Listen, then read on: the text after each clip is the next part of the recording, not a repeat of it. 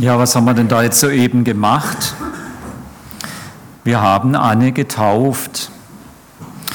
Was aber haben wir da gemacht? Um dieser Frage nachzugehen, möchte ich mit uns auf den Text hören aus Matthäus 3. Wer möchte, kann hier vorne mitlesen. In jener Zeit fing Johannes der Täufer an, in der judäischen Wüste zu predigen. Er rief, Kehrt um zu Gott, denn Gottes himmlisches Reich ist nahe. Über Johannes hatte Gott schon durch den Propheten Jesaja gesagt: Jemand ruft in der Wüste, macht den Weg frei für den Herrn, räumt alle Hindernisse weg. Johannes trug ein aus Kamelhaar gewebtes Gewand, das von einem Ledergürtel zusammengehalten wurde. Er ernährte sich von Heuschrecken und wildem Honig. Viele Menschen aus Jerusalem, aus ganz Judäa und der Gegend entlang des Jordan kamen zu ihm. Sie bekannten ihre Sünden und ließen sich von ihm im Jordan taufen.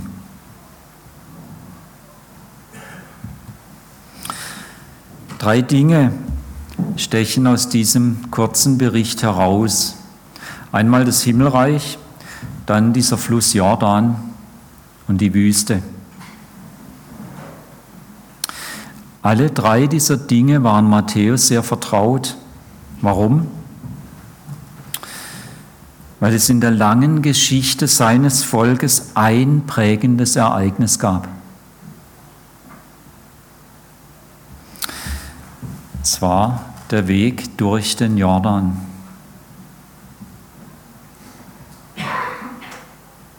Am besten schauen wir es uns der Reihe nach an. Zunächst das Himmelreich. Der Weg durch den Jordan führt ins Himmelreich.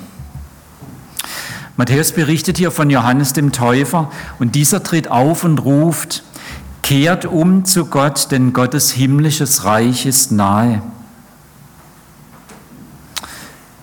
Gottes himmlisches Reich oder Himmelreich ist überall dort, wo Gott das Sagen hat.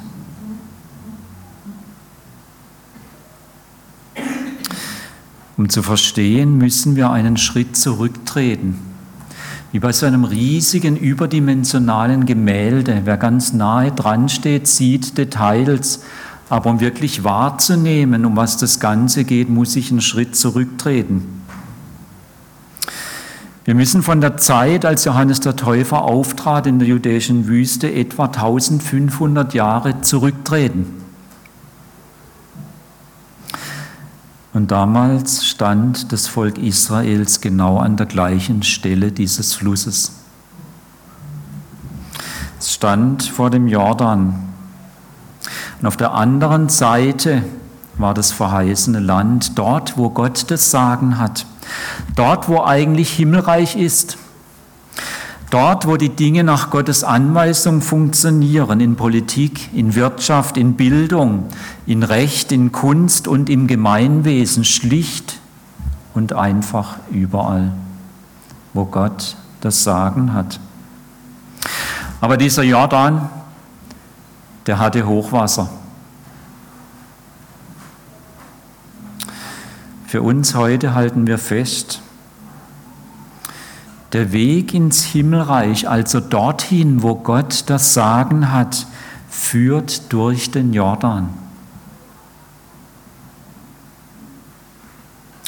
Übrigens, dort zu leben, wo Gott das Sagen hat, das allein ist wahres Leben. Das allein ist Leben in Fülle. Der einzige Raum, in dem wir wirklich Mensch sein können. Naja, schön und gut. Aber was hat es nun mit der Taufe auf sich? Was hat es mit Taufe zu tun? Und dann noch viel wichtiger, was hat denn das jetzt mit mir zu tun? Um das zu entdecken, schauen wir als zweites auf den Jordan. Der Weg, naja, durch den Jordan geht eben durch den Jordan. Als das Volk Israel vor etwa 1500 Jahren früher, als dieser Bericht im Matthäusevangelium geschrieben wurde, dort stand, hatte dieser Fluss Hochwasser. Wer es nachlesen möchte, dem empfehle ich mal im Buch Josua im Alten Testament zu gucken, dort im dritten Kapitel. Also ein ganzes Volk, Erwachsene, Kinder, alte Menschen samt deren Viehherden, die damals eben wichtig waren für den Lebensunterhalt, die waren durch diesen hochwasserführenden Fluss vom verheißenen Land getrennt. Es war schlichtweg unmöglich, auf die andere Seite zu gelangen. Und so steht dieser Jordan für das Ende der eigenen Möglichkeiten. Jetzt braucht es Hilfe von außen, Hilfe von oben, Hilfe von einem, der die Macht dazu hat. Sie standen also damals am Jordan und sie wollten so gerne in das verheißene Land. Das aber lag auf der anderen Seite. Und wie sollte man durch dieses Hochwasser hindurchkommen? Wer da hineinstieg, riskierte sein Leben.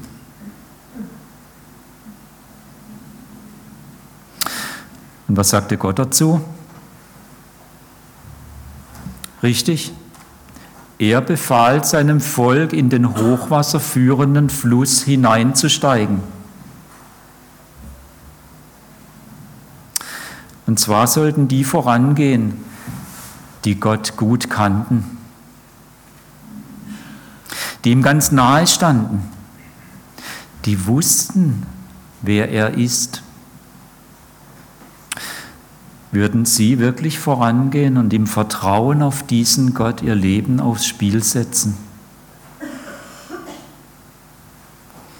Ja, genau das taten sie.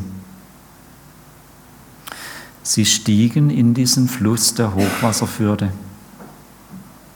Und stellt euch vor, Sobald sie hineingingen, staute sich der Fluss auf. Der Jordan wurde genau an der Stelle zu einer Wand aus Wasser. Das Wasser blieb stehen, wie von einer unsichtbaren Hand angehalten.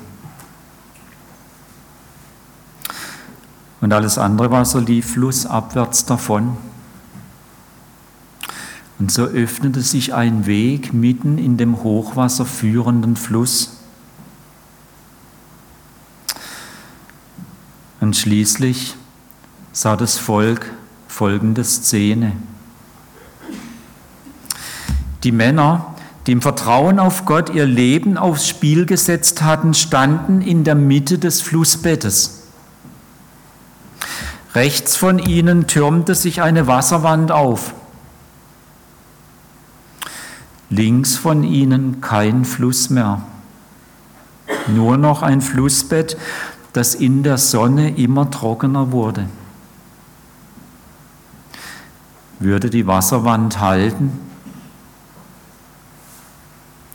Konnten die Wassermassen nicht jeden Augenblick über den Männern zusammenbrechen und sie alle in den Tod reißen?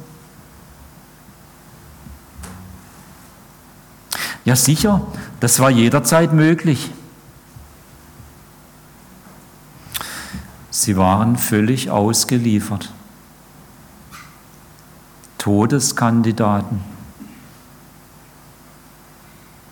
Aber sie hatten Gottes Wort, Gottes Versprechen, Gottes Befehl. Sie waren Gottes Anweisung gefolgt. Und was war mit dem restlichen Volk? Sollten sie auch da reingehen? Sollten sie die Überquerung riskieren? Sollten sie sich auch der Todesgefahr aussetzen?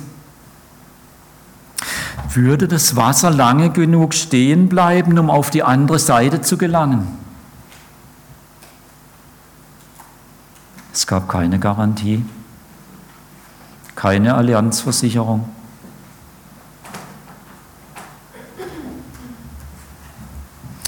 Aber auch sie hatten Gottes Zusage, Gottes schlichtes Versprechen. Sollten sie sich auf diese Zusage, auf das Reden Gottes verlassen und durchgehen? In dieses allmählich abtrocknende Flussbett hineinzugehen, war wie Sterben. Keiner wusste, was kommen wird. Sie verloren sämtliche Kontrolle. Sie waren völlig ausgeliefert. Was, wenn das Wasser plötzlich ungehindert weiterfließen würde?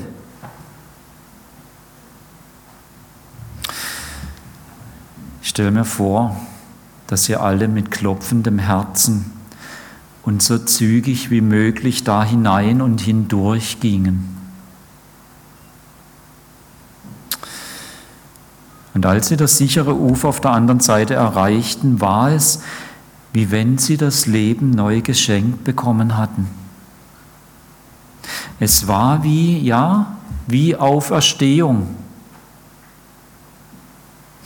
Durch diesen Jordan zu gehen war wie Sterben und wie Auferstehen. Sie waren durch den Tod ins Leben gegangen, durch Sterben und Auferstehen hindurch ins verheißene Land hindurch dorthin, wo Gott das Sagen hatte.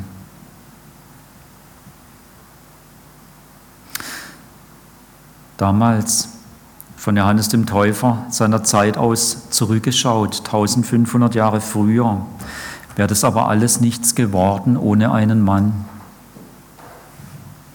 ohne den Josua. Er war der von Gott Beauftragte, er hatte im Auftrag Gottes den Führerstab von Mose empfangen. Jetzt musste er vorangehen. Im Hören auf Gott das Volk unterweisen. Im Hören auf Gott die Anweisungen Gottes weitergeben. Und Josua leitete sie an und lehrte sie, was jeweils zu tun war. Ohne ihn wäre das Volk nie den Weg durch den Jordan gegangen. Der Weg ins verheißene Land, dorthin, wo Gott das Sagen hat, geht durch den Jordan. Der Weg ins Himmelreich, also dorthin, wo Gott das Sagen hat, geht durch den Jordan. Und dabei fangen wir an zu erkennen, Jordan steht für das Ende unserer eigenen Möglichkeiten. Jordan steht für mein Sterben und Auferstehen. Jordan steht auch für den Wegbereiter, den Retter, der den Weg bahnt. Der Weg durch das Sterben und Auferstehen hinein in das Land, wo Gott das Sagen hat. Aber um wirklich zu verstehen, müssen wir uns jetzt noch die Wüste anschauen. Der Weg durch den Jordan ist von der Wüste eingerahmt. Wüste in der Bibel steht immer für ein Doppeltes. Einmal für Gottes Führung und Schutz, aber auf der anderen Seite auch für das, wie wir Menschen sind auflehnend, rebellisch. So oft Gottes Führung und Schutz erlebt und schon am nächsten Tag Misstrauensvotum an den Allmächtigen. Wüste steht immer für beides, für Gottes Schutz und Führung und für unser auflehnendes Wesen. Und deshalb gehört zur Wüste der Ruf Gottes, der Anruf Gottes. Wir nennen das auch Verkündigung oder Predigt. Und so passiert es ja auch jetzt hier bei dem, was Matthäus berichtet. Johannes der Täufer tritt auf und er ruft im Auftrag Gottes, er verkündigt.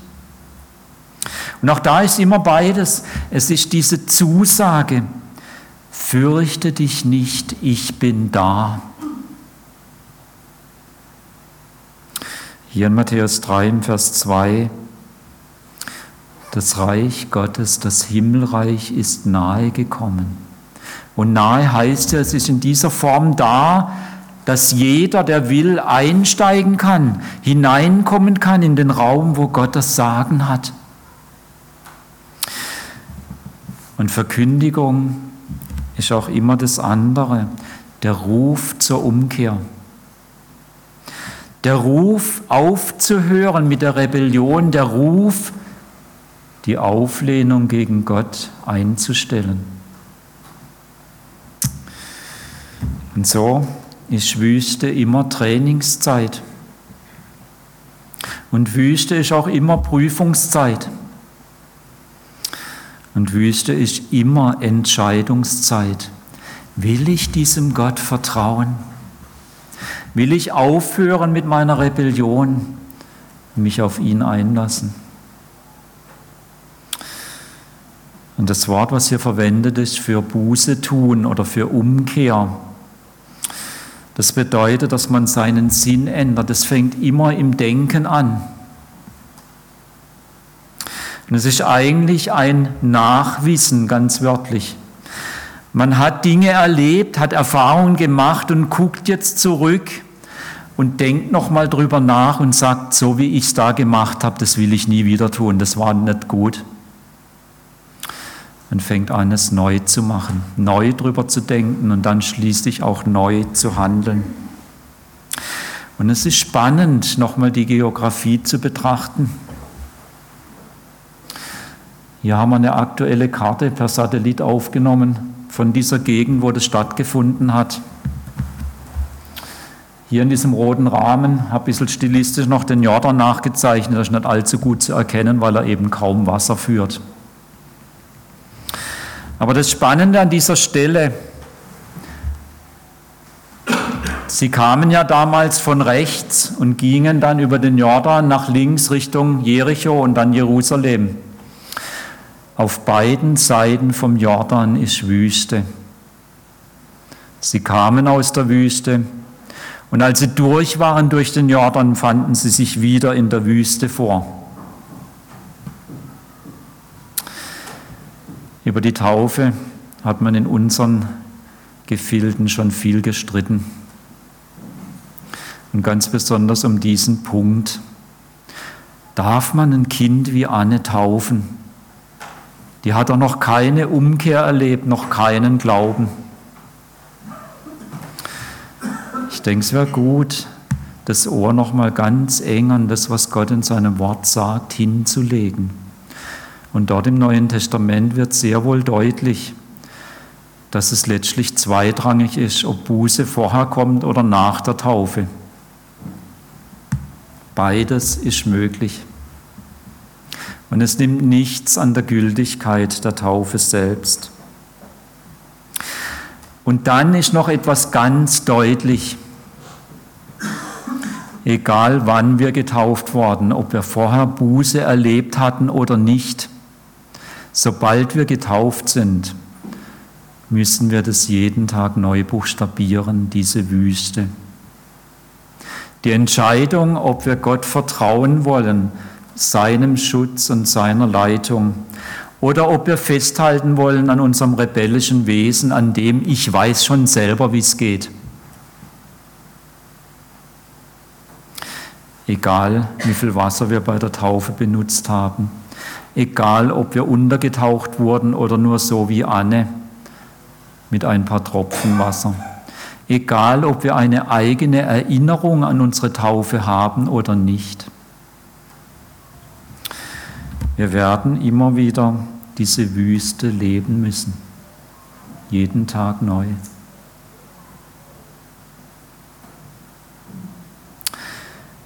Ich stehe hier als einer, der sich an seine Taufe nicht erinnern kann. Ich wurde ebenfalls wie Anne mit ein paar Tropfen Wasser getauft.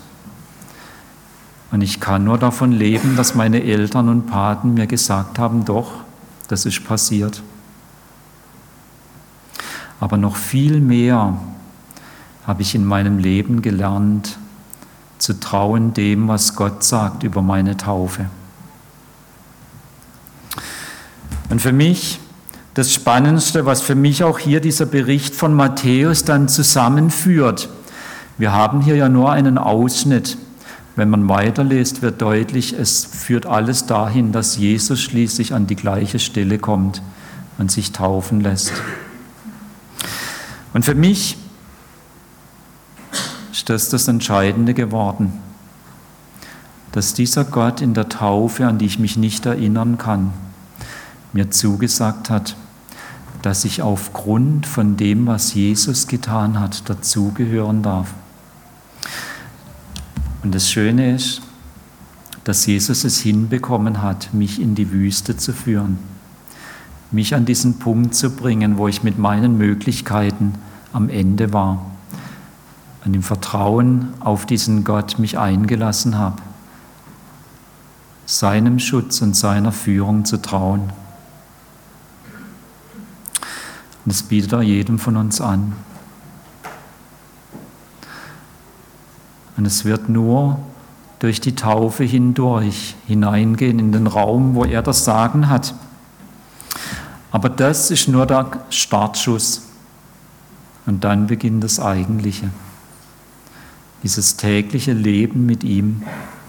Diese tägliche Entscheidung, ich will ihm vertrauen, mit ihm mitgehen. Und das gilt für uns alle. Das brauchen wir alle. Und das wünsche ich uns alle, so wie wir hier sitzen heute. Nicht nur Anne, ihr natürlich auch, aber ihren Eltern und Paten, allen Verwandten, allen, die hier jetzt sitzen von der ganzen Gemeinde, dass wir jeden Tag neu diese Wüste leben. Jeden Tag neu aus dieser Umkehr leben und immer mehr staunen lernen über diesen Gott, der uns nach Hause bringt, in den Raum, wo er dann mal vollkommen das Sagen hat für immer. Amen. Ich möchte noch mit uns beten.